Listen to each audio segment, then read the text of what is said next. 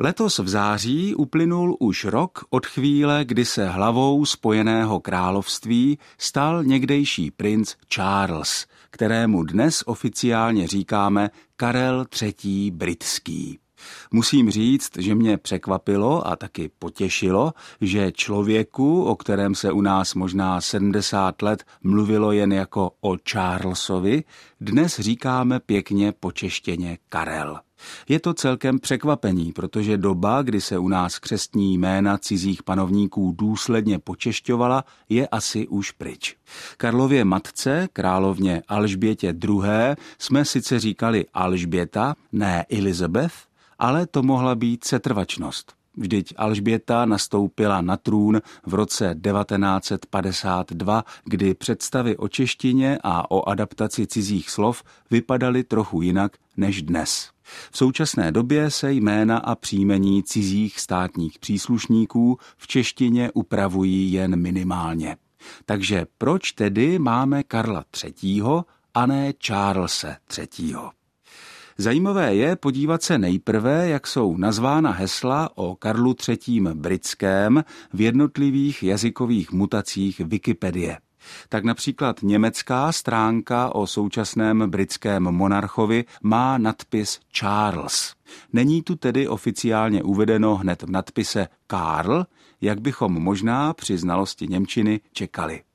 Za to třeba ve španělské a portugalské Wikipedii vidíme nadpis Carlos s C na začátku. Podobně i v italské, kde je Carlo, a pak téměř všude ve střední Evropě.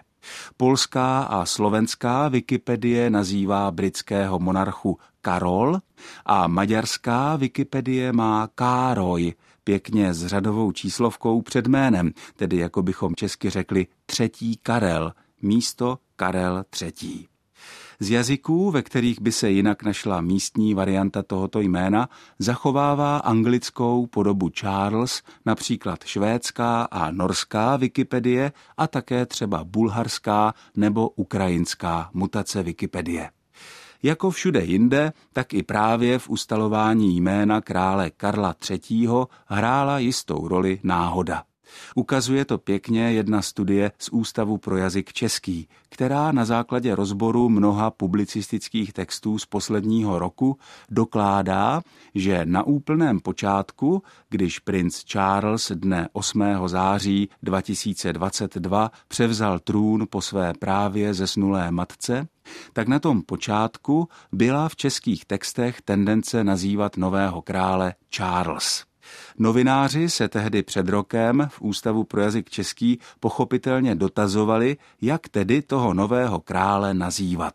Na základě odpovědi, která ale neměla charakter nějakého doporučení, ale byl to spíš osobní názor, se pak začala užívat česká podoba jména, tedy Karel třetí. Normou se to stalo až tehdy, když se to zažilo, protože skutečnou normotvornou funkci má především novinářský úzus. Ale vrátil bych se ještě i k těm dalším národům, které si, podobně jako my, jméno britského monarchy přizpůsobili do svých jazyků, tedy k Polákům, Slovákům, Maďarům nebo Španělům a Portugalcům. Ono je to vlastně přes všechnu globalizaci a poangličťování přirozené.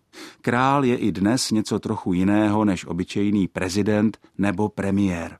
Králové a královny nás spojují s minulostí, představují tradici. Možná proto máme tendenci pojmenovávat si je tradičně, tedy po našem, v našich lidových jazycích. Ze studia Českého rozhlasu v Olomouci vás všechny zdraví Ondřej Bláha.